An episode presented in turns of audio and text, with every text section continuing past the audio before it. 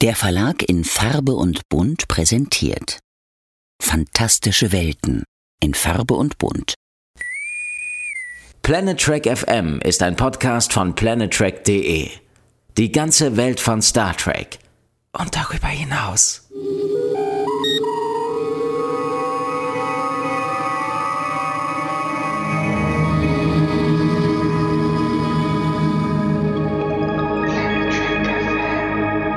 Moin Moin und herzlich willkommen zu einer neuen Ausgabe von Planet Trek FM, die ganze Welt von Star Trek, mit mir, eurem Björn Sülter. Es geht weiter mit Ausgabe 142 und der Besprechung der zweiten Staffel von Star Trek Picard.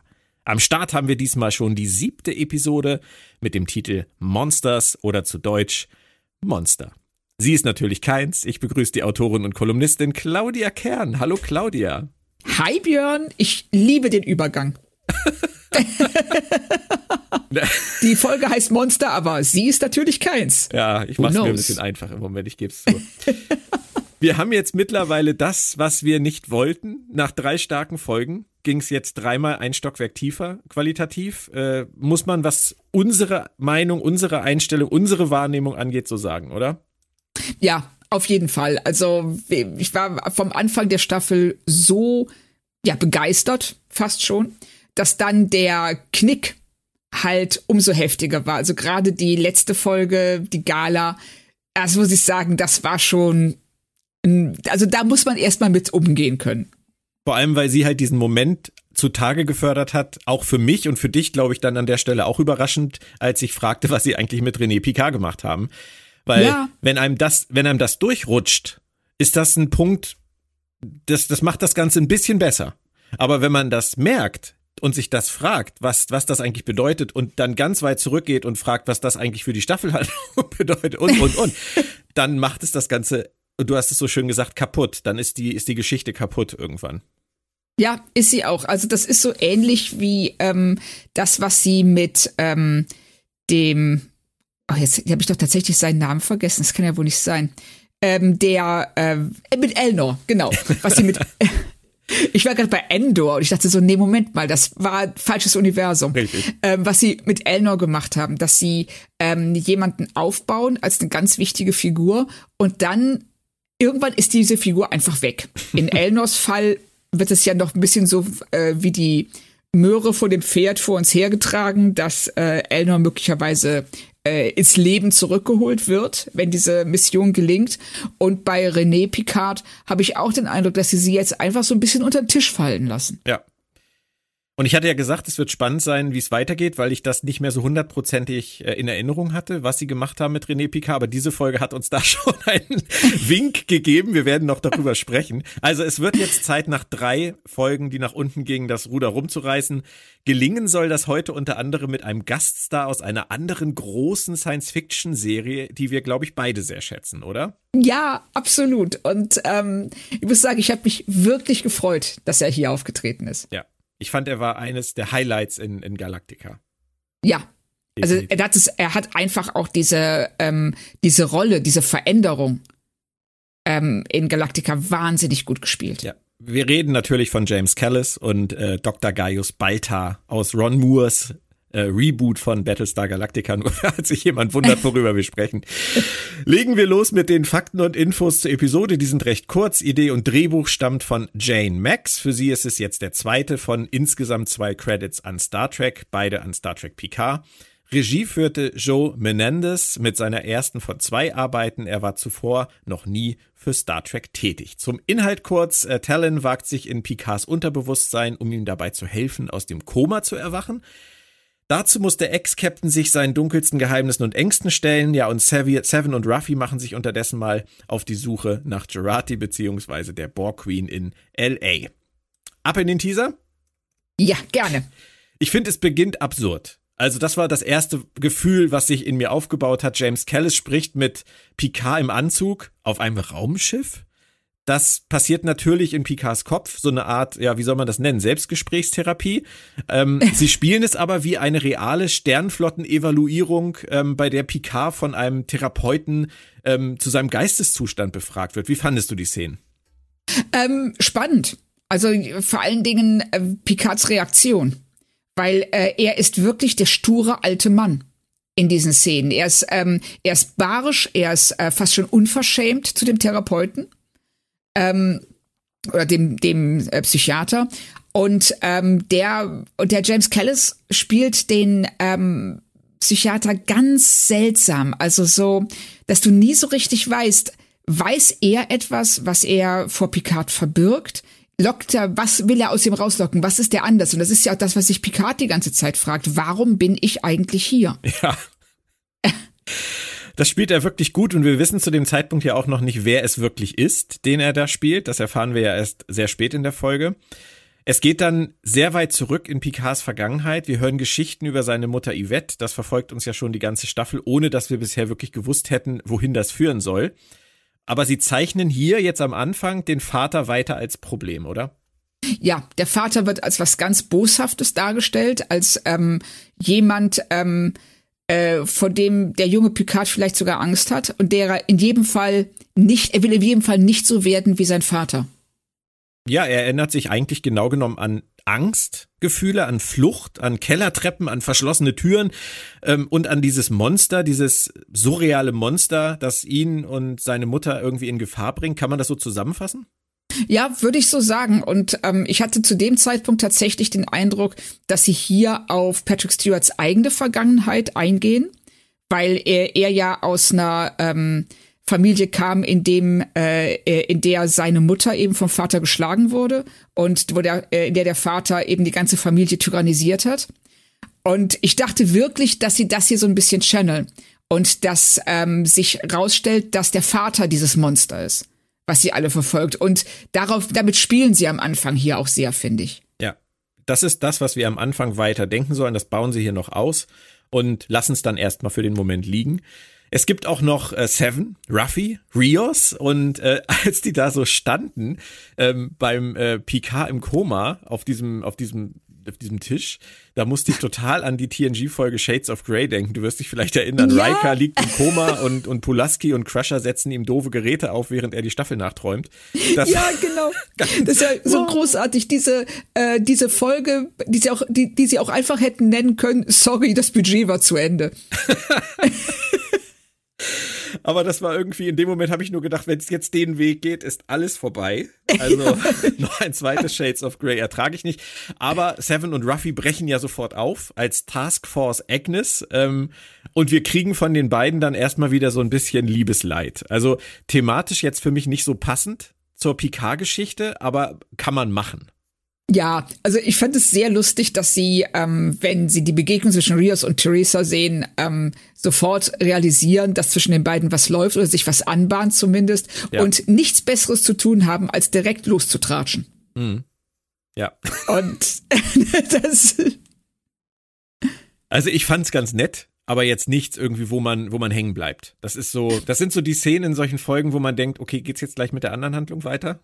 Richtig. Das ist was, sie müssen uns erklären, was mit den Figuren ist, aber eigentlich interessiert es uns im Moment nicht. Mhm. Ich hätte auch sehr gut auf das extra Drama verzichten können, als sie, als Seven dann eben realisiert, dass Jurati oder die Borgkönigin sie aus dem Schiff ausgesperrt haben und oh mein Gott, aber wir brauchen ja das Schiff, um wieder zurückzukommen. Ja, sie halten das halt so ein bisschen auf Pause für den Moment und überbrücken mit ein bisschen Geplänkel. Aber ein Witz fand ich, also ich hoffe, es war einer, sonst habe ich ihn mir eingebildet, fand ich großartig, nämlich den Satz, wenn wir alt sind, schubsen wir Teenies von Hoverboards. Das war zurück in die Zukunft, oder? Ja, genau, das dachte ich auch. Das ist ihm sicher, also Terry Matalas ist es sicherlich zuzutrauen, Jane Max vielleicht auch, aber das fand ich süß. Das hat mir gefallen. Ja, fand ich ja, stimmt. Talon geht dann in Picards Verstand, während der weiter in seinem Verstand mit seinem fiktiven Therapeuten redet und aus seiner Kindheit erzählt. Und was ich mochte, war, wie sie anfängt, durch seinen Verstand zu laufen und Zitate aus TNG hört. Ja, das ist mir auch, das fand ich auch sehr schön. Sie läuft durch diesen dunklen Kerker und du hörst da eben auch meistens sehr, also Zitate aus Folgen, in denen es sehr dramatisch zugeht, in denen Picard vor schweren Entscheidungen steht und Mir hat es sehr gut gefallen, dass sie dann durch diesen dunklen Keller läuft und sieht die Skelette und die Ketten an der Wand und sagt dann nur so, hey, das ist dein Verstand, wenn du nüchtern bist. Ich will gar nicht wissen, wie der aussieht, wenn du 5 Drinks drin hast. Ja, aber hast du den Spruch verstanden? Ist Picard jetzt ein stadtbekannter Säufer oder? Nein, was sie sagen will, ist, dass ja, dass er schon, wenn er betrunken ist, halt so einen unglaublich düsteren, negativen Verstand hat und dass, wenn er trinkt und deine Stimmung noch verstärkt wird. Ja, ja, okay. Also so habe ich's verstanden. Ja, ja, es klang nur, also ich fand, der Satz klang für mich so der kam aus dem Nichts. Und der klang für mich so, als wäre es ihr seit Jahren bekannt, dass er ein starkes Alkoholproblem hat. Sie in dem Moment froh ist, dass er ausnahmsweise nüchtern ist, während sie in seinem Verstand rumläuft. Also das war irgendwie so habe ich das gar nicht interpretiert. Mag ja auch sein, dass es eingebildet war. Auf jeden Fall sollten wir festhalten, dass nicht nur Zitate zum Beispiel aus Best of Both Worlds vorkommen als Echos, sondern auch eins aus der großartigen Folge Tapestry, und darüber müssen wir nachher definitiv noch reden. Richtig, das ist mir, es ist mir tatsächlich nicht aufgefallen, aber ich habe es dann nachgelesen. Okay, dann erstmal weiter im Text. Also während der alte Picard pseudotherapiert wird und seinen eigenen Verstand erkundet, forscht Talons Abbild mit dem jungen Picard ebenfalls in dessen Verstand rum. Es klingt ein bisschen kompliziert. Ja, dadurch, dass sie, dass der Altersunterschied so enorm ist und du diese beiden sehr unterschiedlichen Situationen hast, finde ich, kann man das schon ganz klar unterscheiden. Also ich fand es tatsächlich sehr schön, wie sie sich von 2 Seiten an dieses Problem herantasten. Ja, das stimmt. Ja, und auch dieser Moment, wenn Picard zu dem Psychiater sagt, so Moment mal, wieso benutzt die Sternenflotte überhaupt dich? Ich dachte, es sind nur noch Betasoiden, machen das. Und der dann direkt richtig angepisst ist. Ja. So von wegen, ja, die Betasoiden nehmen mir meinen Job weg. Nein, das ist wirklich gut, und das hat ja auch einen Sinn, warum sie das so dual fahren, würde ich jetzt mal sagen. Das erschließt sich dann auch später in der Folge. Der Therapeut kommt dann relativ schnell zum Punkt. Er sagt Picard, es fällt ihm so schwer, sich zu öffnen, allen anderen. Das müssen wir dann wohl als Selbsterkenntnis verbuchen. Und er sagt ihm, es liegt an einer Schuld. Und jetzt sind wir irgendwie im Thema, jetzt kommt Picard zum ersten Mal dem großen Thema, worum es überhaupt geht, ganz nahe. Was mir an der Stelle aufgefallen ist, ich weiß nicht, wie es dir geht, ich finde, Sir Patrick Stewart spielt wirklich hier das erste Mal in dieser Staffel für mich richtig groß auf. Ja, also ging mir ganz genauso. Also diese Unterhaltung zwischen ihm, also zwischen Stewart und James Callis, ist wirklich großartig. Die beiden, die spielen sich die Bälle zu. Und hier auch Picard, wie er, man merkt diesen Widerwillen. Er will da nicht rangehen. Er will sich dem nicht stellen, was er hat. Aber auf der anderen Seite hört er eben von dem Psychiater so, hey, da steckt was Dunkles in dir. Vielleicht. Irgendwie eine Version deiner selbst, die du anderen nicht zeigen willst. Und da in dem Moment muss er an den Picard aus der Konföderation denken. Und weiß, dass das, was da in ihm ist, auch das Potenzial hat, unter anderen Umständen zu dieser Horrorgestalt zu werden. Mhm. Und dass er selber zum Monster wird. Ja. Und das will er natürlich nicht. Und ich glaube, dadurch fühlt er sich dann auch gezwungen, näher an dieses Trauma ranzugehen. Ich hatte tatsächlich auch in dieser Szene vielleicht nicht das erste Mal, das ist sicher unfair, aber auf jeden Fall ein starkes Gefühl davon, wirklich einen alten Jean-Luc Picard zu sehen. Ja. Das hat Patrick Stewart in der Serie nicht von Anfang an hingekriegt. Vielleicht war es zu lange her. Es haben ja auch viele gesagt, er spielt primär sich selbst. So weit würde ich nicht gehen, aber ich habe hier in der Szene tatsächlich Verhaltensweisen, Mimik, Gestik, Reaktionen gesehen, die ich einem älteren Picard durchaus zutrauen würde. Und das muss man, glaube ich, Patrick Stewart zugutehalten, dass er das herausgeholt hat. Ja, also ich sehe es genauso. Er hat ganz oft ist bei mir auch der Weg zwischen dem Picard, wie wir ihn hier sehen, und dem, den wir aus TNG kennen, zu weit. Ich kriege die dann ganz schlecht zusammen. weil auch bestimmte Mimiken, Gestiken fehlen. Und Gesten. Das ist so wie Krankenschwesterin, was sie beim WDR schön. So schön gegendert haben letztens. Großartig. Also, aber das stimmt. Hier sieht man wirklich den alten Picard. Ja. An dieser Stelle des Podcasts, wenn ich darf, Claudia, nur wenn ich darf, würde ich gerne ein kleines Plädoyer halten. Bitte. Okay. Also, ich bin echt überrascht von mir selbst. Und das ist mir an dieser Stelle in der Folge beim Gucken klar geworden. Denn ich mag das total, was sie hier machen. Also ich habe wirklich erst gedacht, als es losging, auch so aus der Erinnerung vom ersten Mal gucken, dass ich das nicht mögen würde. Das sind irgendwie 45 Minuten Stillstand in Picards Gehirnwindung. Aber also nein, das war's für mich nicht. Dieser Mann hier, dieser Jean-Luc Picard, der hat in seinem Leben, und das wissen wir, weil wir ihn ein bisschen kennen, eigentlich immer alles mit sich selbst ausgemacht. Und das ist ja auch Teil seines Problems.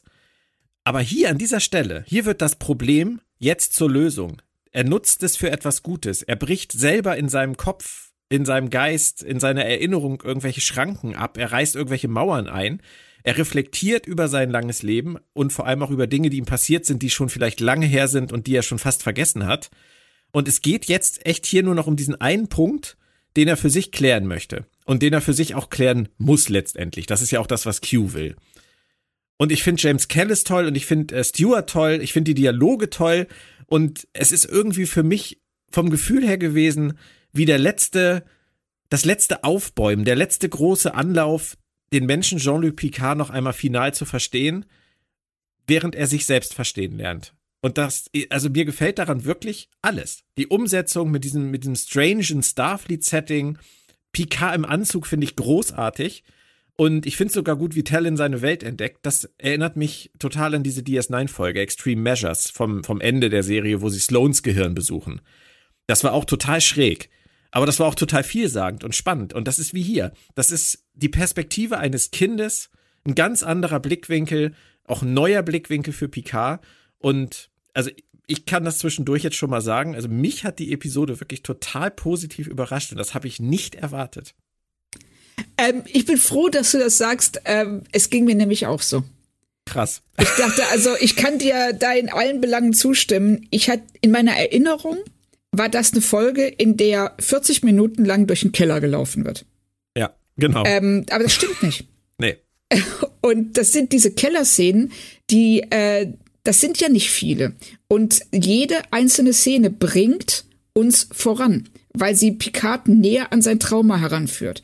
Und aus dieser einmal, wie du schon sagst, kindlichen Perspektive und dann eben aus seiner Altersperspektive. Dieses Herantasten von zwei Seiten und dieses Wiederkennenlernen des Kindes, das in einem steckt. Das, also ich finde auch, es ist ganz hervorragend umgesetzt und es funktioniert eben auch so gut durch die beiden Figuren, die ihn dabei begleiten. Nämlich der Psychiater auf der einen Seite und Talon auf der anderen. Mhm. Wobei Talon natürlich eine Figur ist, die er erst sehr kurz kennt und die uns nur vertrauter wirkt, weil sie Orla Brady besetzt haben. Genau. Das ist vielleicht auch der Kniff gewesen. Ja, ich glaube es auch. Also sie machen da später noch was, wo ich mir auch nicht so richtig sicher war, ob das wirklich nötig ist. Ich weiß, was du meinst. Ne? So, aber hier in dem Moment allein auch ihr Verhalten ihm gegenüber. Also wie sie mit dem Jungen umgeht. Wie sie sein Vertrauen bekommt, wie sie ihn durch diesen Kerker führt. Das ist schon echt toll gemacht. Mhm. Naja, sie passt schon ihr ganzes Leben auf eine Picard auf, ne? Ja. Und sie kann das. Ja, richtig. Sie weiß, wie es geht. Nein, das freut mich wirklich. Ich habe ein bisschen Angst gehabt, weil ich ja auch wusste, dass wir beide relativ ähnlich getickt haben, als wir es das erste Mal geguckt haben. Und ich mir eigentlich konnte ich es mir nicht mal in einer perfekten Welt vorstellen, dass du jetzt auch umgeschwenkt bist und sagst, dir hat das gefallen. Aber es freut mich tatsächlich, weil ich finde, dass die Folge auch Lob verdient hat. Und umso besser, dass ich da jetzt nicht lange Überzeugungsarbeit leisten muss, die vielleicht nicht fruchtet. Nee, gar nicht. Also das, was vor allem, vielleicht ist es auch zum Teil liegt es auch zum Teil an dem Kontrast zur letzten Woche. Mag sein. Weil nach diesem absoluten Tiefpunkt und einer Folge, in der nichts passiert, die nur Wasser tritt, haben wir hier was nicht nur Picard für sich sehr viel weiterbringt, sondern auch mit einem echt hohen Tempo erzählt ist. Und das ist witzig, weil ich glaube, dieses Tempo würden viele der Folge im Rückblick nach einmal gucken absprechen. Ich habe da so viele böse Kommentare über diese Folge gelesen. So, das ist die langweiligste Folge von Star Trek, die es jemals gab. Und da passiert ja gar nichts und so. Naja, also wir haben eben über Shades of Grey gesprochen. Ne? Ja. Also da muss ich jede Folge echt anstrengen, um daran zu kommen. Ja. Aber damit sollte man sich ja nicht messen. Also beziehungsweise das sollte nicht der Maßstab sein. Nee. Dann lass uns kurz zu Rios und Teresa schwenken. Ich finde das schon krass, was sie ihr zumuten. Da sitzt Helen mit weißen Augen neben Picard. Und mein Lieblingssatz der Folge, echt, Teresa zu Rios: Wieso gehen sie auf mich zu wie ein Serienmörder? Ja, genau. Ich habe schallend gelacht. Ey. Ich auch. Das ist auch, wenn man sich überlegt, was Teresa die letzten, sag mal, 2 Stunden mitgemacht hat und dann noch im Verlauf der Folge mitmachen muss. Das, also Tellen mit den weißen Augen, dann vorher der Defibrillator, der um die Ohren fliegt, dann Rios, der sagt, das ist nicht so, wie es aussieht, obwohl sie nicht wissen kann, worauf er sich bezieht. Dann als nächstes der Serienkiller-Kommentar. Also, und dann diese Beteuerung von ihm, ist kein Problem, ich bin Mensch. Ja. So. Sind wir jetzt schon echt an dem Punkt unserer Beziehung, dass du mir versichern musst, dass du ein Mensch bist, sagt sie ja dann auch noch. Und sie hatte ja auch schon mal vorher in der Staffel sowas gesagt, wie, als er meint, wir sind die Guten, dass das die Guten niemals sagen würden. Ja, also richtig. Die haben einige gute Schlagabtausche. Ist das ein Wort? Schlagabtausche. Schlagtauschgeschäfte. Ja, Schlagtauschgeschäfte. So. Oder so. Dann beamt er noch so ganz heimlich verschämt einen neuralen Oszillator rein, den Teresa dann anwenden soll. Das ist da an der Stelle, finde ich, total Star Trek 4. Das ist so wie, mir ist eine neue Niere gewachsen. Da geht es überhaupt nicht mehr um Sinn und Verstand, sondern da geht es nur noch um Spaß. Ja, und das ist ja dann auch, wenn Rios sagt, ich bin aus Chile, ich arbeite nur im Weltraum. Den schönen Kirk-Moment. War der für dich zu viel? Nein, ehrlich gesagt nicht. Bei dir? Fandst du das drüber? Nein, überhaupt nicht. Also ich bin ja ein großer Fan von subtil, weißt du ja. Also ich kann mit subtil immer gut leben. Das ist nicht subtil, was wir hier gemacht haben. Aber ich fand es total, total schön. Ich finde auch, dass Santiago Cabrera das super spielt. Er zögert so leicht, Ja, also er ist auch, das fällt mir schon die ganze Staffel über auf, er hat ein unglaublich gutes Gespür für Timing. Und deshalb können sie mit ihm auch viel mehr Comedy machen als mit anderen, weil er das tragen kann. Absolut. Sie haben ihn da auch viel zu wenig eingesetzt. Also da hätte viel mehr kommen können für mich. Aber was willst du machen? Am wenigsten spannend fand ich weiterhin Seven und Ruffy. Die kriegen immerhin raus, was wirklich passiert ist und werden sich jetzt versuchen, auf den Weg zu machen. Aber das ist wie bei der letzten Szene, als hätte irgendjemand den Finger auf der Pause-Taste. Ja, richtig. Also die müssen einfach nur gezeigt werden, damit wir uns nicht fragen, wo die gerade sind, wird uns kurz gesagt, hier, guckt mal, die machen gerade das und das, jetzt weiter im Text. Mhm. Aber sie kommen sofort wieder zum Punkt bei Picard. Und wir erfahren, der Therapeut ist Maurice Picard, sein Vater. Und Picard sagt ganz offen, was er denkt. Er nennt seinen Vater unbarmherzig. Er sagt, er hat seine Mutter gebrochen. Er hat sie eingesperrt.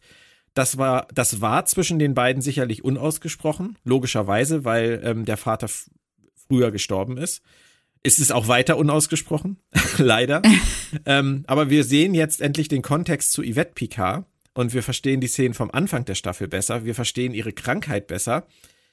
Dazu muss ich dich aber was fragen. Ich bin immer noch nicht ganz glücklich mit der Darstellung ihrer bipolaren Störung. Sie gehen da, finde ich, einen sehr einseitigen Weg. Sie zeigen die ganz dunkle Seite der Krankheit, wie sie ihren Sohn manipuliert, auch vielleicht in Gefahr bringt. Ich kann echt verstehen, wenn das nicht jedem zusagt. Vor allem vielleicht Menschen, die an einer vergleichbaren Krankheit leiden oder mit anderen Menschen in ihrem Umfeld zusammenleben, die an so einer Krankheit leiden. Wie siehst du das? Hätte man das ausgewogener machen müssen? Ja, das ist so ein bisschen das Horrorfilmproblem, dass Leute mit psychischen Erkrankungen eben als gruselig, unheimlich und unberechenbar dargestellt werden als eine Gefahr, obwohl ja diese Gefahr, die von psychischen Erkrankungen für andere vor allen Dingen ausgeht, grotesk überschätzt wird. Mhm. Sind ja wirklich auch bei Schizophrenie ganz, ganz seltene Fälle, in denen das so ist. Und was ich hier wirklich schlimm finde, das ist, dass im 24. Jahrhundert die Antwort auf, oh, diese Frau hat eine psychische Erkrankung, sein muss, wir sperren sie im Schlafzimmer ein. Wobei ich da wirklich noch mal länger drüber sprechen möchte mit dir. Vielleicht. Ja, lass uns das machen, weil das fand ich, Maurice sagt ja in der Szene zu Jean-Luc, dass sie die Hilfe verweigert hat. Ja. Und dass er deshalb nicht wusste, was er tun soll. Aber wir reden hier, also kann es wirklich sein, dass ihre Persönlichkeitsrechte in dem Moment, also dass er sagt, ja okay, die will das nicht, deshalb respektiere ich das, auf der anderen Seite sperre ich sie im Schlafzimmer ein. Also ich respektiere ihre Persönlichkeitsrechte, aber das Recht auf körperliche Selbstbestimmung nehme ich ihr. Ja. Das ist furchtbar. Und das ist in Star Trek ist es doppelt furchtbar, das so zu sehen. Wir haben das ja auch bei unserem Live-Podcast thematisiert und sehr angeregt auch mit den Leuten besprochen. Ja, also das war echt spannend. Ich kann glauben, ich glaube dem Drehbuch, dass es Menschen gibt, denen man nur schwer helfen kann. Da geht es dann nicht nur um psychische Erkrankungen, es geht auch um Suchtkrankheiten. Es gibt Momente im Leben von Menschen, wo du nur noch schwer helfen kannst. So. Wo sie sich einfach schwer helfen lassen. Das würde ich dem Drehbuch abnehmen. Ich kann sogar glauben, dass das heute so, wie sie das hier jetzt zeigen, in unserer Welt noch passieren könnte. Auch wenn ich hoffe, dass es nicht so ist. Aber ich könnte es, wenn ich es in der Zeitung lesen würde, würde ich wahrscheinlich denken, es verwundert mich nicht komplett, weil wir einfach als Gesellschaft meiner Meinung nach noch nicht so weit sind. Ja. Ich kann auch verstehen, dass jemand wie Maurice Picard hilflos ist an einem gewissen Punkt. Das ist alles für mich okay. Ich will das halt wie du nicht fürs 24. Jahrhundert glauben. Und ich will vor allem nicht, dass sie uns ein 24. Jahrhundert zeigen, das aussieht wie das 18. Jahrhundert. Ja. Das ist ein Riesenproblem, finde ich, an der Stelle. Das ist für mich tatsächlich eines der Schlüsselprobleme der ganzen Staffel. Woher kommt diese Isolation? Wieso sieht es da aus wie im 18. Jahrhundert? Wie kann das sein, dass der Vater zu seinem Sohn sagt, oh, da unten im Keller, da kannst du auf 1000 Wege sterben. Würdest du ein Kind in ein Haus bringen, in dem es auf 1000 Wege sterben könnte? Jetzt komm ich. Das ist nämlich etwas, was mir auch erst gestern Nacht aufgegangen ist, zu später Stunde. Wir sind uns einig, Claudia, dass das nicht der echte Maurice Picard ist. Ja. Das sind alles Erinnerungen von Jean-Luc Picard. Das sind verschüttete Erinnerungen, das sind verdrängte Erinnerungen, das sind vielleicht auch nie weitergedachte Erinnerungen. Das sind Erinnerungen eines Kindes, eines verstörten, verängstigten Kindes, das nichts von dem, was damals passiert ist, verstehen konnte oder erklärt bekommen hat. Und es ist 80 Jahre her. So, und jetzt im hohen Alter holt Picard diese Erinnerungen hervor, überdenkt sie als Erwachsener und versteht sie irgendwie besser. Aber trotzdem, alles, was er hier hervorholt, alles, was wir hier gezeigt bekommen, alles, was jeder hier sagt, das ist alles basierend auf den Wahrnehmungen eines Kindes. Ja. Er hat seinen Vater nicht persönlich getroffen, der konnte sich nicht mehr erklären. Es hilft auch nichts mehr für die Beziehung der beiden. Picard sagt das an der einen Stelle so schön, ich befürchte, ich habe dich nie richtig gekannt. Ja. Das wird sich auch nicht mehr ändern. Es ist nur eine Verarbeitung von Dingen, die sowieso schon in ihm waren. Und daher finde ich, kann das alles, was wir hier sehen, auch die verzerrte Wahrnehmung des Knaben Jean-Luc sein und muss nicht dem entsprechen, was im 24. Jahrhundert mit Menschen mit bipolaren Störungen geschieht. Ich finde, das kann man der Folge zugutehalten, aber sie machen halt trotzdem den Fehler, es unreflektiert hinzustellen und uns es sehr schwer zu machen, vielleicht auf diese Interpretation zu kommen. Ja, richtig. Sie hätten es sich so so viel einfacher machen können, wenn sie mal was gesagt hätten. Also, dass eher, weil alles, also dieses Trauma, das wird ja hier jetzt noch nicht geklärt, das kommt ja erst in der nächsten Folge, eben die Sache mit dem Schlüssel und dem Schlafzimmer. Wenn es das nur in seiner Erinnerung gibt, dann schwächt das die komplette Staffel. Wenn es nicht real ist, wenn es was ist, was er als Kind verzerrt wahrgenommen hat, wenn die Mutter in Wirklichkeit top versorgt wurde und man mit ihrer Erkrankung in einer Weise umgegangen ist, die wir im 24. Jahrhundert für angemessen halten würden. Warum schwächt das die Staffel? Weil es sein Trauma zu etwas macht, das eingebildet ist, das nicht real ist. Aber das schwächt doch die Geschichte nicht. Doch, für mich schon. Warum? Weil das sind unverarbeitete Dinge, die man irgendwann auflösen kann und feststellt, dass es vielleicht doch noch eine zweite Ebene, eine andere Wahrheit gibt. Da ist doch nichts Verwerfliches dran. Ja, aber es passiert ja nicht. Wenn das passieren würde, bin ich absolut bei dir. Aber es passiert nicht. Ja, da sind wir wieder bei dem, was ich eben gesagt habe. Sie haben es unreflektiert hingestellt. Ja, genau. Und das ist eigentlich, finde ich, die Schlüsselaussage. Und dieses 18. Jahrhundert, diese Wahrnehmung der kompletten, also diese Darstellung eines Anwesens, das anscheinend völlig isoliert ist. Ein Vater, der nicht da ist, weil er wahrscheinlich arbeitet. Und ansonsten wenn damit beschäftigt ist, genau, ja. Ja, und ja. Ne, nur auftaucht und dann diese Scheinwelt, in der Mutter und Kind leben, zerstört. Das sind alles Sachen, die immer wieder angerissen werden, aber da hätte ich mir wirklich gewünscht, dass mal irgendjemand sagt, warum diese Frau im Schlafzimmer eingesperrt wird. Wie gesagt, also ja, ich hätte mir nicht gewünscht, dass mir irgendjemand erklärt, warum diese Frau im Schlafzimmer eingesperrt wird, sondern ja, doch. Ich hätte mir gewünscht, dass es klarer wird, dass es in Picards Kopf, also in Jean-Luc Picards Kopf verzerrt abgespeichert wurde, weil diese Angst, seine Mutter zu verlieren und diese Fixierung auf den Vater als Monster, der ihm diese Mutter nimmt, der ihm dieses Leben nimmt letztendlich, was er führen will, sich bei ihm festgesetzt hat und dass er gar nicht als Kind verstehen konnte, dass die lag manchmal im Bett, wenn es ihr schlecht ging, und dann kam irgendjemand und hat sich um sie gekümmert, während er in der Schule war, und dann kam er nach Hause und dann hat er wieder gesehen, die ist im Schlafzimmer, und dann hat sich der Vater vor die Tür gestellt und hat gesagt, da gehst du jetzt nicht rein, weil er wusste, es ist für den Jungen besser, wenn er jetzt da nicht reingeht. Ja.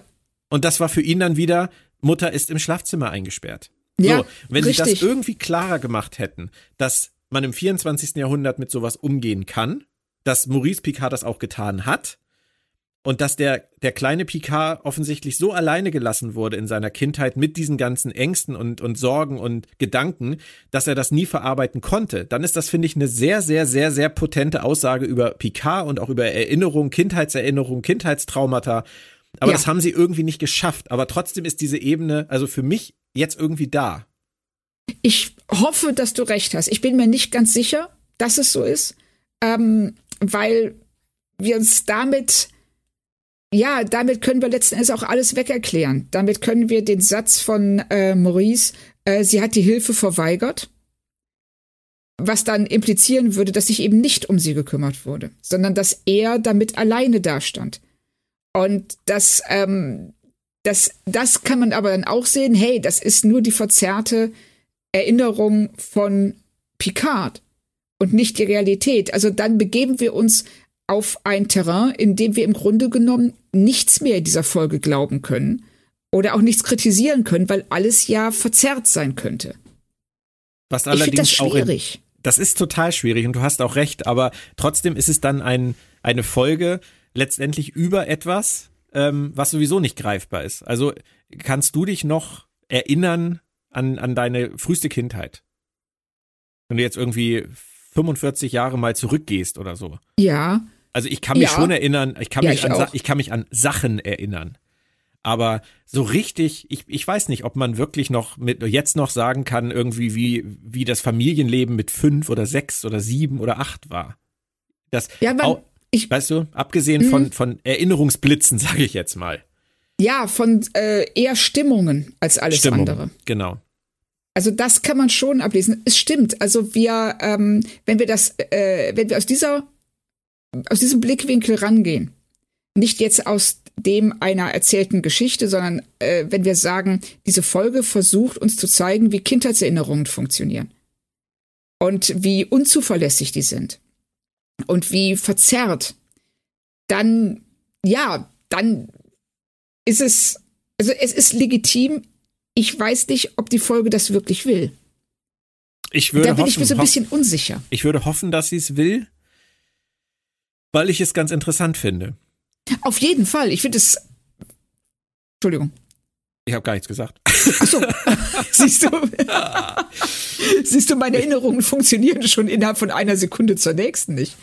Ich habe tatsächlich was gedacht, aber ich glaube, ich habe nichts gesagt. Oh, interesting.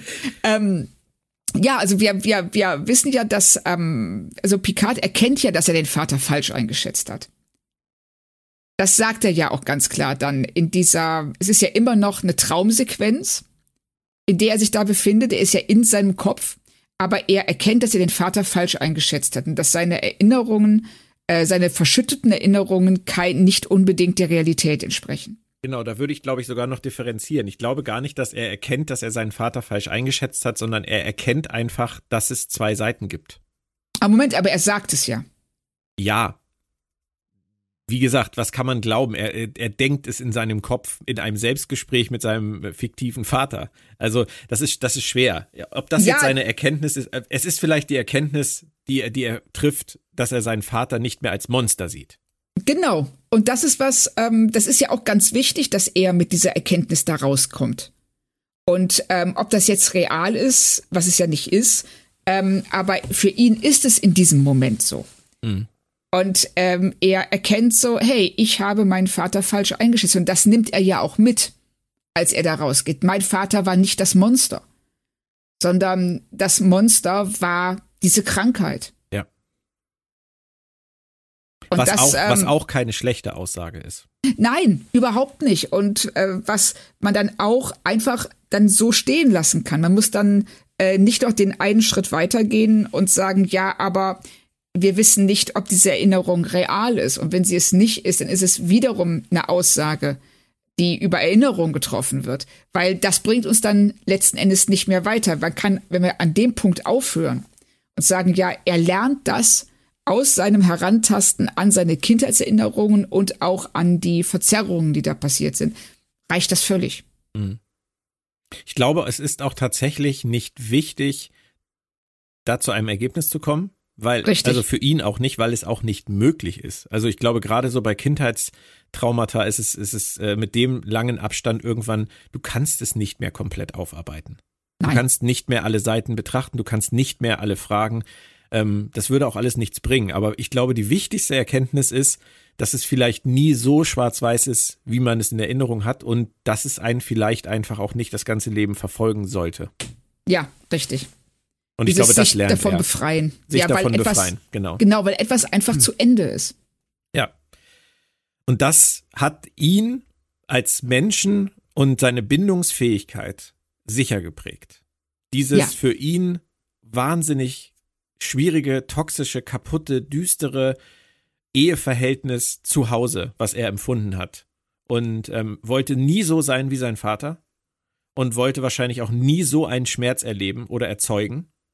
Und das würde dann erklären, warum er auch ja konsequent die ganze Serie, also auch TNG durch, immer als dieser Einzelgänger gezeichnet wurde, der durchaus interessiert ist an Frauen und an Beziehungen und an einem Flirt, aber nie in der Lage war, irgendwas Langfristiges damit zu machen.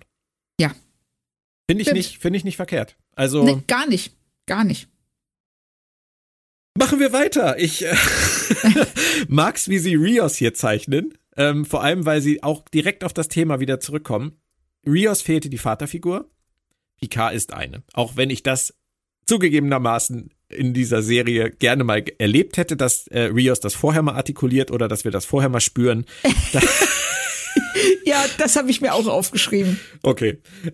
Picard fehlte die Vaterfigur, weil er sie nicht richtig kannte und Rios soll jetzt vielleicht der Vater für Theresas Sohn Ricardo werden. Immerhin wissen sie, was sie da tun. Ja, richtig. Also dieses Thema Vater ist einfach in der Folge sehr, sehr wichtig.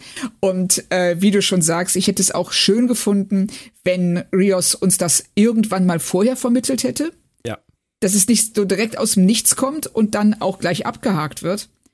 Aber vom Prinzip her ist es ein schöner Übergang. Ja.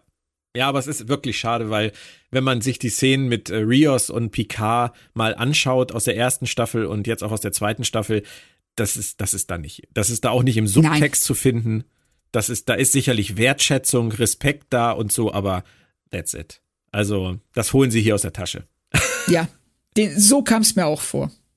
Und wir haben, glaube ich, letztes Mal gesagt, es wäre doch lustig gewesen, wenn sie René Picard einfach mitgenommen hätten, dann hätten wir den Gillian Taylor Gedächtnismoment gehabt. Nein, den hatten sie mit jemand anderem vor, nämlich mit Theresa. So. Ich war mir nicht ganz sicher, warum sie das machen. Ja, oder? Vielleicht, weil Rios einfach Bock drauf hat. Ja, ich meine, das sei ihm ja unbenommen. Er hat ja vorher schon gezeigt, wie ein Gegenstand reingebeamt wird. Er wird ja sich auch gedacht haben, ja komm, scheiß doch drauf, dann kann ich ihr jetzt auch mein cooles Raumschiff zeigen. Naja, er hat sich einfach gedacht, der Weg zum Herz der Frau führt über den Jungen. Ja. Und der wird dieses Raumschiff bestimmt angemessen schätzen. Und sagt dann ja auch, ich werde hier alles anfassen. Ja, genau. So. Ich verstehe ihn total. Ja, absolut. So, da ist man natürlich auch sofort bei Anhaltern durch die Galaxis, wenn der Knopf gedrückt wird und dann erscheint da nur eine Aufschrift, bitte diesen Knopf nicht nur einmal drücken. Ja. Also. Ich habe kein Handtuch dabei. Ja, genau. Oh mein Gott. Aber was ich noch großartig finde an diesem Moment, ist tatsächlich Theresas Blick. Erst habe ich gedacht, ich habe auf Pause gedrückt aus Versehen, weil die starrt so vor sich hin. So auch super schön, wie sie reagiert und wie ihr Kind reagiert. Ja, dieser Unterschied, dass einfach Kinder akzeptieren solche Dinge eben viel, viel schneller. Mhm. Und sie als Erwachsene, sie steht da einfach nur so, hey, das ist nicht die Realität, das kann nicht sein. Ja. Und endlich sehen wir in der Folge dann auch mal die Jurati Queen wieder. Die hat gefehlt. Also sie hat zum Glück nicht so sehr gefehlt, weil die Szenen mit Picard und Maurice gut waren. Aber ist auch schön, dass sie trotzdem noch wieder mit dabei ist.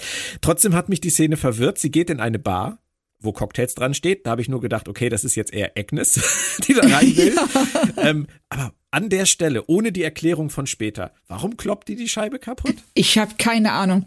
Also als sie da reingeht und alle sie angucken, dachte ich, schön, Terminator 2 Hommage. Dann dreht sie sich um und zerkloppt die Scheibe. Ich dachte schon mal, ist da vielleicht schlechte Luft drin? So. Stranger Moment. Wirklich. Ganz, ganz seltsam, ja.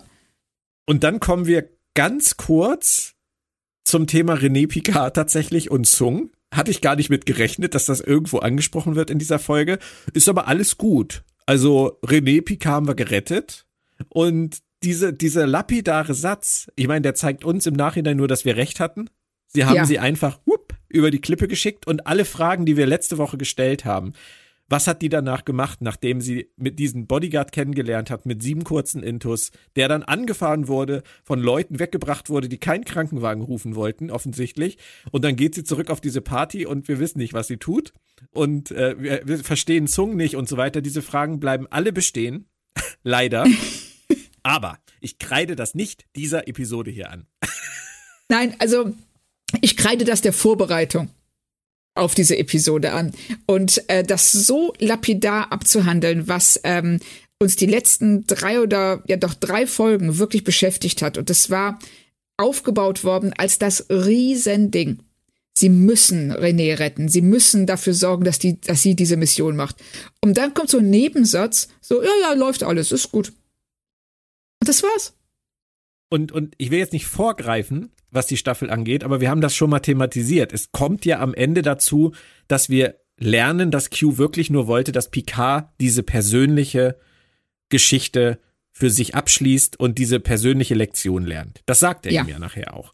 Und wenn man es jetzt genau nimmt, René Picard war dafür überhaupt nicht nötig, außer dass Q Sung drauf angesetzt hat, René Picard zu überfahren, was verhindert wurde dadurch, dass Picard sie weggeschubst hat und dadurch ins Koma gefallen ist und in diesem Koma endlich zu sich selbst gefunden hat, das kann keiner orchestrieren. Das kannst du mir nicht erzählen. Nein, das ist komplizierter als der komplizierteste Daily Soap-Handlungsstrang. Also diese Art von, vor allem, es ist letzten Endes sinnlos.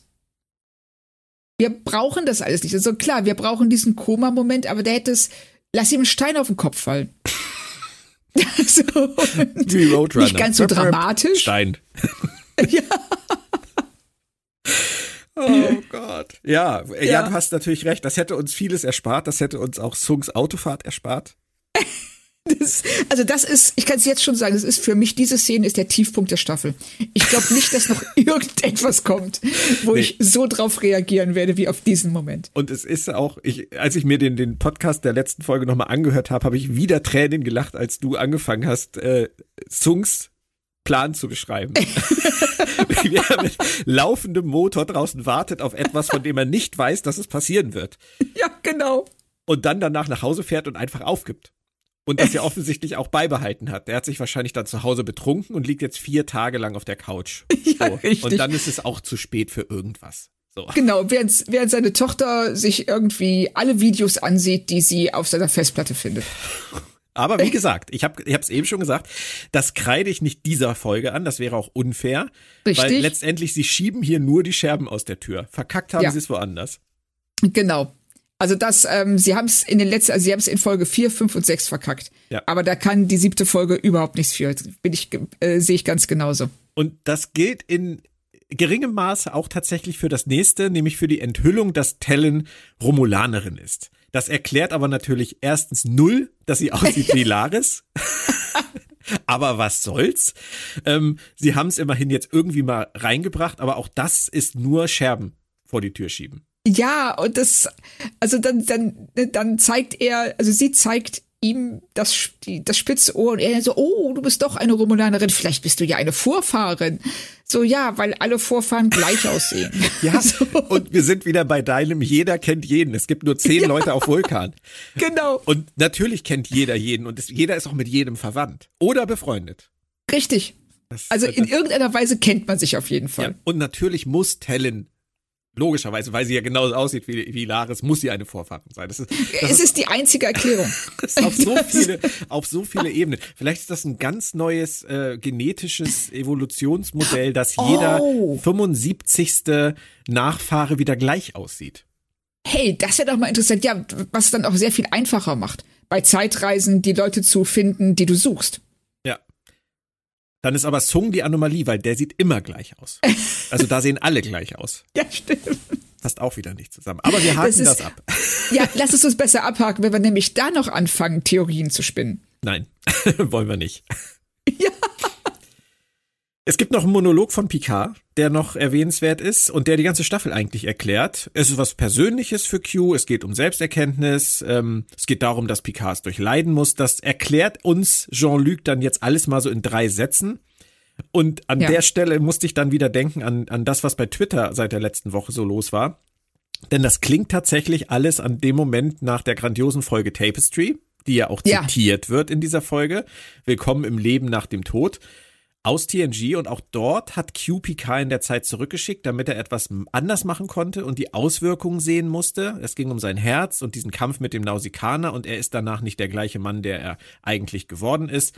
Und der Lerneffekt führt dazu, dass er dann am Ende zu schätzen weiß, dass er diesen Kampf angenommen hat und sein Herz verloren hat und so weiter. Wir haben schon privat drüber geredet, wenn das hier eine Tapestry-Staffel wäre. Eine Staffel, in der nur Picard real ist, in der nichts anderes am Ende relevant ist und es nur um Erkenntnis geht, wäre ich damit, glaube ich, ziemlich happy gewesen. Aber es gibt ein Problem. Ja, es gibt eben ein Problem dadurch, dass es Konsequenzen auf die Realität hat.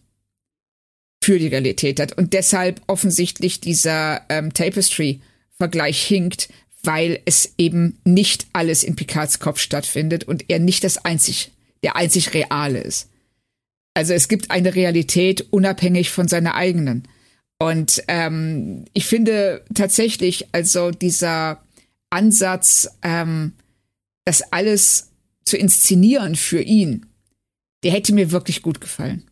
Wäre natürlich auch eine Wiederholung gewesen, in gewisser Weise. Ja, Aber das ist ja nicht schlimm, solange du es gut wiederholst und an den richtigen Stellen abweichst vom Original. Ja. Es wäre schon okay gewesen. Es ist schade, dass sie jetzt hier auch so viele, wie wir ja auch schon gesagt haben, Storyfässer aufmachen, die sie dann einfach wieder zumachen, weil die letzten Endes nur dazu da sind, um die Staffel zu füllen. Mhm. Ich habe mich halt gefragt, ob die das wollten, ob die so eine Tapestry-Staffel machen wollten und ob ihnen nicht aufgefallen ist, dass sie diese Vermischung herbeiführen dadurch, dass es Konsequenzen auf Agnes hat, auf Rios hat und.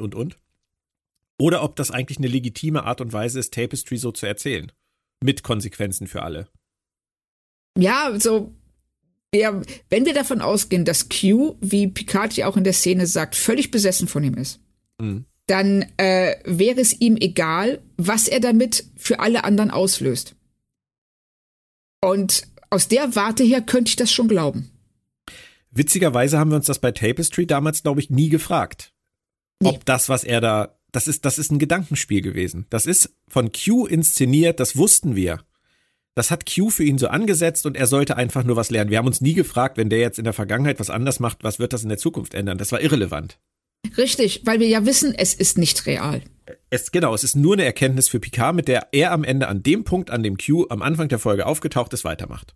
Ja, genau. So. Und nee, bitte. Nee, sag ruhig. Also ich wollte nur sagen, dass das halt der Unterschied ist. Und jetzt haben wir halt richtig. Hier eine völlig veränderte Gemengelage und das funktioniert dann halt nicht mehr so richtig. Nein, also dadurch kommen wir nämlich in so eine Schieflage rein, in der auch das, was sich drumherum abspielt, für die Welt, die Menschheit, das Universum so enorme Auswirkungen hätte, dass das, was eigentlich im Zentrum stehen sollte, nämlich Picards Selbsterkenntnis und sein Weg aus dem Trauma raus zu einem Menschen, der Nähe bereit ist zuzulassen, das wird dann im Vergleich so klein, dass es ihnen sehr, sehr schwer fällt, den Fokus wieder darauf zu richten. Ja. Deshalb brauchen wir hier auch diesen Monolog von Picard, in dem er uns nochmal klar macht, so hey, das will Q, vergesst alles andere, es geht nur darum. Ja, stimmt aber nicht, weil es am Ende der Staffel ja wieder um die Borg geht. Ja, ich weiß. Und da werfen sie sich selber ständig Knüppel zwischen die Beine. Mhm. Weil sie nicht konsequent ihre Geschichte eigentlich erzählen. Oder muss davon wegkommen, ich habe das letzte Woche auch gemerkt, an der Art, wie ich es formuliert habe, sie erzählen ihre Geschichte. Sie tun das. Ja, es ist ja passiert. Genau, es ist vielleicht nicht die Geschichte, die wir uns wünschen würden, die sie erzählt hätten. Aber man muss ihnen trotzdem zugutehalten, dass sie das tun, was sie tun wollten. Ob uns das gefällt oder nicht. Ich bin mir nicht so sicher, ob das, sie haben das erzählt, sie haben diese Geschichte so erzählt, wie sie es für richtig gehalten haben. Ich befürchte nur ein bisschen, dass sie gehandelt haben, weil sie Angst hatten, dass diese kleine persönliche Geschichte zwischen Picard und Q nicht ausreichen würde, um uns 10 Folgen lang zu unterhalten. Sondern dass sie dachten, wir müssen da auch Konsequenzen für die Menschheit, das Universum reinbringen. Wir brauchen die Borg und Zoom und Q noch mit irgendwelchen Plänen und dass er im Sterben liegt und das alles brauchen wir. Wobei ich nicht sicher bin, ob das stimmt, ob es nicht wirklich stärker und besser gewesen wäre, wenn sie auf dieser persönlichen Ebene geblieben wären. Ja, einerseits das und andererseits könnte ich mir aber auch vorstellen, dass es besser funktioniert hätte, wenn sie ihre verschiedenen großen Storyfässer besser verknüpft hätten. Wenn wir am Ende das Gefühl gehabt hätten, dass diese Borg-Geschichte eine Relevanz für die kleine Picard-Geschichte gehabt hat. Ja, dass das ineinander greift und das tut es nur bedingt. Also es tut es in so Momenten, wenn Rios zu Teresa sagt, ich habe meinen Vater nicht gekannt, deshalb suche ich Vaterfiguren. Da haben wir dann diesen kleinen Rückbezug zu Picards zu Picards Handlungsstrang. Aber das reicht halt nicht. Diese Stränge greifen nicht ineinander, wie sie es tun sollten. Nee. Es geht aber immer noch weiter. Du hast vorhin ja schon gesagt, die Folge ist durchaus rasant. Picard will nun unbedingt Q sehen, weil er sich Klärung erhofft und dazu will er ihn, wie er Talyn sagt, herbeirufen und er kennt da angeblich jemanden. Also das klingt hier an der Stelle schräg. Das war so schräg. Also das, vor allen Dingen das Summon, im Englischen sagen sie, I want to summon Q. Und das ist ja ein Herbeirufen, aber nicht ein Herbeirufen wie in Ey Björn, komm mal rüber, sondern mehr wie ein, oh, ich muss jetzt hier den Zirkel auf dem Boden zeichnen und das Blut eines Lamms vergießen und dabei auf sumerisch bis 300 rückwärts zählen, mit dem Fuß aufstampfen und dann puff, steht Q vor mir. So. Ja, also es ist mehr eine Beschwörung, eine Anrufung als ein Ey, komm mal. Richtig. Und die Frau, zu der er dann offensichtlich hingehen will, ist Guinan, die wir jetzt auch schon eine Weile nicht gesehen haben. Und ich weiß nicht, also als sie dann sagt, sie könne ja den Q rufen mit einer Flasche, da habe ich schon so einen leichten Anfall von Düdüm gehabt. Ja, ich war so irgendwo zwischen Aladdins Wunderlampe und Voodoo. Ja. Und dann auch diese ganze Sequenz, also ganz ehrlich, es ist was, ich tue mich in Star Trek unheimlich schwer, wenn Star Trek versucht, religiöses Denken zu schildern. Mhm. Weil diese Serie nicht übernatürlich ist. Es ist eine Serie, also das ganze Franchise sagt im Grunde genommen seit seiner Entstehung, alles ist erklärbar. Und hier wird Q zu einem Gott und zu einem übernatürlichen Wesen. Und per Definition ist ein übernatürliches Wesen nicht erklärbar. Naja, aber Q haben wir ja nun schon lange in Star Trek. Ja, aber er ist immer anders geschildert worden. Also hier dieses, dass du ihn beschwören kannst, das finde ich so abstrus. Ja, das stimmt. Ja. Also darum geht es wirklich, dass es offensichtlich übergeordnete magische Gesetze gibt, die ihn zwingen würden, in dieser auf diese Beschwörung zu reagieren, wie der Teufel, den halt, oder ein Dämon, wenn du seinen wahren Namen kennst, dann muss der tun, was du willst. Also das ist ja letzten Endes bizarr. Sie erklärt das ja auch ein bisschen. Also sie erklärt uns die Beziehung zwischen El-Aurianern und Q und redet von einem Frieden nach einem langen, kalten Krieg. Das wussten wir alles in der Form nicht. Das ist schon auch alles schräg, aber ich fand es auch nicht ganz, ich kann nicht von der Hand weisen, dass ich das ganz faszinierend fand, wie sie diesen Moment in der Flasche erklärt. Ja, das war schon, also ich finde es als Szene, gefällt es mir gut. Es ist jetzt schwer zu sagen. Also, es gefällt mir als Szene gut. Es hätte mir gut gefallen, wenn es eine andere Serie wäre. Ja. Das ist so, Magie in Star Trek ist halt echt so ein Problem. Ich finde das ganz, ganz schwierig. Und also auch in Deep Space Nine hat mir schon die Darstellung der bajoranischen Religion selten gefallen, weil sie eben auch da so ein schwammiges, ja, so, sie wird nie richtig definiert. Wir wissen nie so recht, woran die glauben, welche Auswirkungen das hat, dass die Propheten aus Sicht der Föderation und alle anderen Wesen außer den Bajoranern wissenschaftlich erklärbar sind. Mhm. Und hier haben wir sowas Ähnliches. Hier haben wir einen Q, von dem es jahrzehntelang hieß, er ist ein Außerirdischer. Er ist enorm mächtig, aber letzten Endes er ist eine Figur, er ist erklärbar, er ist nicht übernatürlich. Es gibt keine Gesetze, die über ihm stehen, die ihn binden und zwingen, zu so einer Anrufung zu kommen. Ja. Es ist wirklich schräg, und es ist auch noch schräger dadurch, dass Picard das offensichtlich wusste und das nutzen will. Das passt auch so gar nicht zu ihm. Richtig. Und dann auch diese Poltergeist-Momente. Ja, ich habe an Exorzist gedacht, aber Poltergeist passt auch. Ja, Poltergeist, Exorzist, Voodoo. Also das ist in jeder Hinsicht eine schräge Szene. Absolut. Picard sah auch angemessen verstört aus. Er sah ungefähr so verstört aus wie ich, als ich das gesehen habe. Da war es dann ganz gut, dass sie uns noch mal kurz ablenken mit Seven und Ruffy. Ich glaube, das tun sie dann jetzt zum dritten Mal in dieser Folge, dass sie uns kurz ablenken mit den beiden. Und dann kommt ein Geistesblitz von Seven, der auch erklärt, warum die Queen die Scheibe zerschmettert hat. Hä? Also, Das ist so großartig. Sie geht zum Mülleimer, nimmt die Bierflasche, zerdeppert die Bierflasche auf dem Bürgersteig und sagt, ah, Endorphine. Weil, klar. Vielleicht sollte ich das auch mal probieren. Ich habe mir auch gedacht, so, hey, wenn ich schlecht gelaunt bin, so schmeiße ich einfach ein paar Bierflaschen. Kein Problem. Muss man nicht mehr wegbringen. Und wenn es dem Endorphinspiegel hilft irgendwie.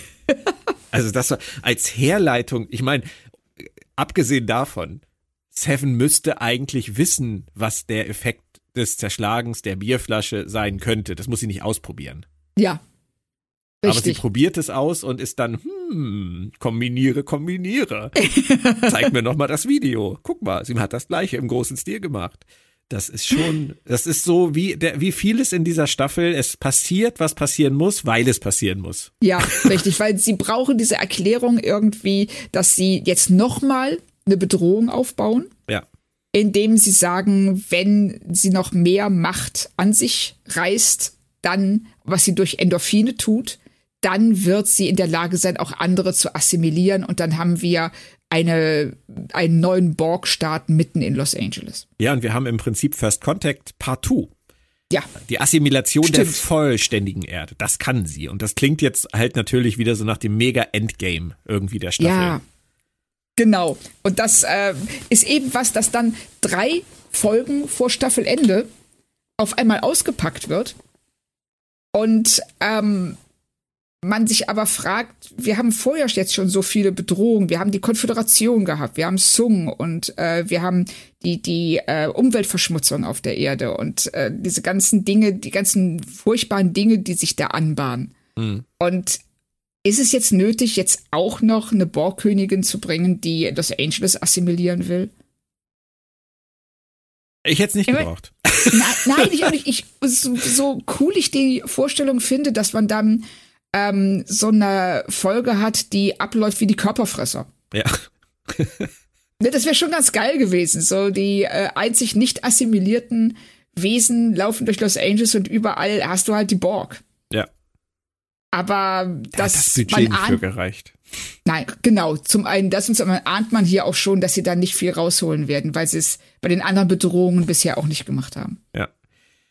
Zurück in der Bar. Ich mag's total, wie sie hier eine Geste von Guinan aus der TNG-Folge Q-Hu, Zeitsprung mit Q, ja, die keinen Sinn ergab damals und nie erklärt wurde, hier wieder rausholen und in den Kontext setzen. Also Guinans Abwehrhaltung gegenüber Q und das dann jetzt im Prinzip benutzen, um diese magische Verbindung der El Orianer und der Q zu erklären. Das ist echt witzig.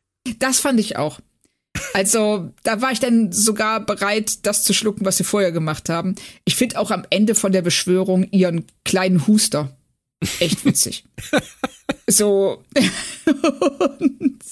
Aber das hier, die Geste ist mir auch aufgefallen. Das ist ein wirklich cooler Moment. Und wir wissen ja heute, dass Whoopi Goldberg und John DeLancey das damals beim Dreh spontan gemacht haben. Ja. Es macht es ja nur umso lustiger, dass die das damals völlig sinnfrei gemacht haben, es nie jemand erklärt hat und die das jetzt benutzen, um einfach die komplette Geschichte zwischen El Orianern und den Q zu erklären. Ja, also, genau. Es macht es für mich irgendwie nicht glaubhafter, aber ich fand es total lustig. Richtig, das fand ich auch. Und das ist so, es ist immer noch, ja, wie du schon sagst, nicht wirklich glaubhaft, aber es ist ein schöner Moment. Ja.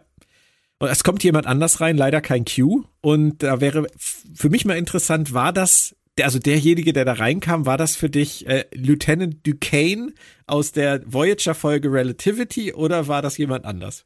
Es war für mich tatsächlich Dutch aus The Shield. Das hat mich sehr gefreut. Und natürlich auch hier der Mensch, wie hieß denn der in 12 Monkeys, der FBI-Agent? Ja, ich weiß, wen du meinst. Ja, ne? Genau. Robert irgendwas. Ja. Und da musste ich auch dran denken, also Voyager hatte ich gar nicht auf dem Schirm. Da spielt er einen Zeitreiseagenten. Passt auch super, ne? Ja, stimmt. Nein, also ich habe mich sehr gefreut, den Jay Karnes mal wiederzusehen. Ich habe den relativ lange nicht irgendwo gesehen. Und, ja, und er ist in der Szene auch echt toll. Ja, das ist ein herrlicher Dialog. Ich meine, ich bin so der Sci-Fi-Typ, so Weltraum und so. Und sie und Picard guckt ihn an, also beide gucken ihn ja so an von der Seite. Und Picard mit seinem bin ich ganz und gar nicht, nein. Ja. Da spricht Patrick Stewart, oder? Ja, richtig. Der einfach nur sagt so, ey, komm, geh weg mit dem Scheiß. Ist natürlich auch ein bisschen offensichtlich der Gag, aber mir hat er gefallen. Und mir hat es halt auch gefallen, dass dieser Agent Wells hier sowas ist wie ein Bruder von Fox Mulder. Ja. Und es halt so rüberkommt wie so ein, ja, wie so ein X-Files-Agent. Richtig, dann zeigt so, hey, guck mal, ne, hier ist ja diese Szene, hier beamst du dich da einfach rein und dann Geine so, aha, ja, die Kamera, das ist die Überwachungskamera, die funktioniert halt nicht richtig. Ja, wie und, schlecht, ey. Ja, also das war aber so ein Moment, der hätte original aus Akte X kommen können. Ja. Aber dann gibt's den Cliffhanger. Der arme Picard wird zusammen mit Geinen festgenommen. Das passiert ihm jetzt auch noch. 3 Folgen vor Schluss. Also nachdem er jetzt eine ganze Folge mit einem Therapeuten reden musste, muss er jetzt mit dem FBI reden.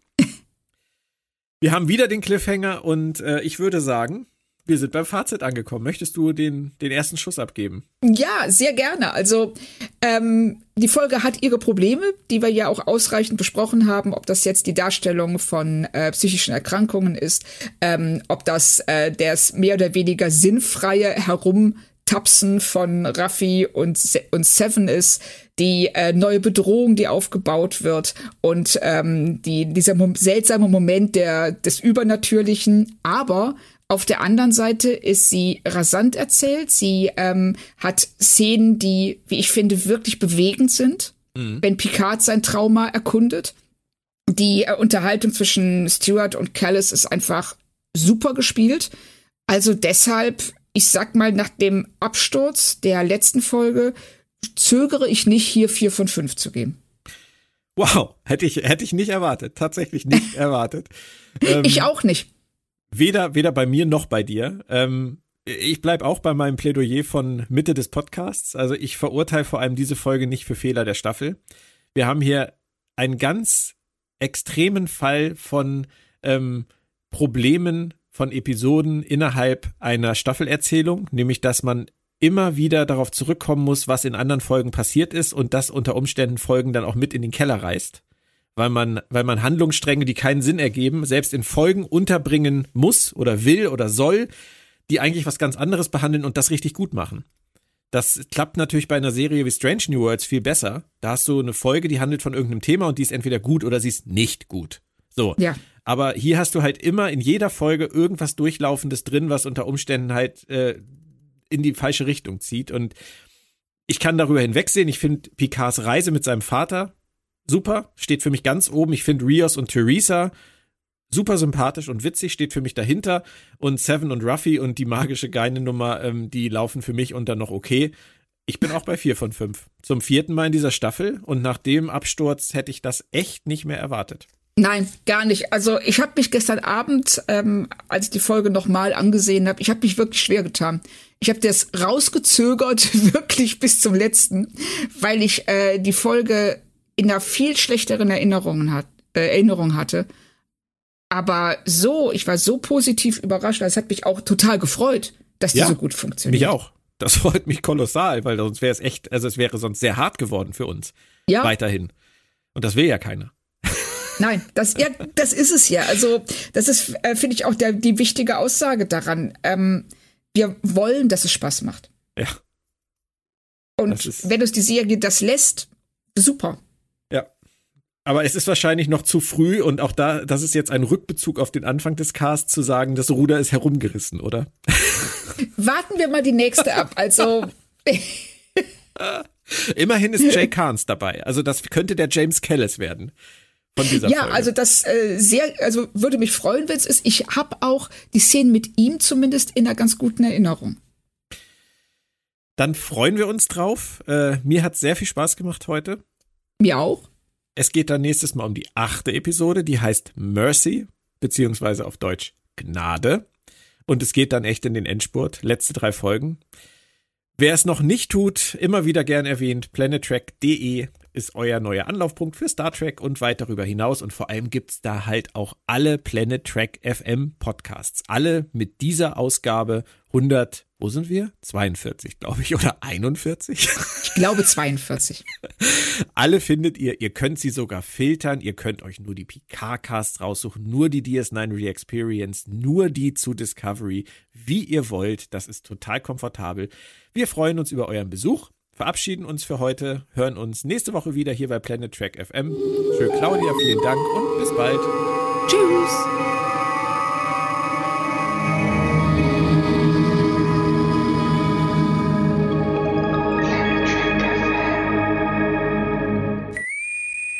Planet Trek FM ist ein Podcast von PlanetTrek.de. Die ganze Welt von Star Trek und darüber hinaus.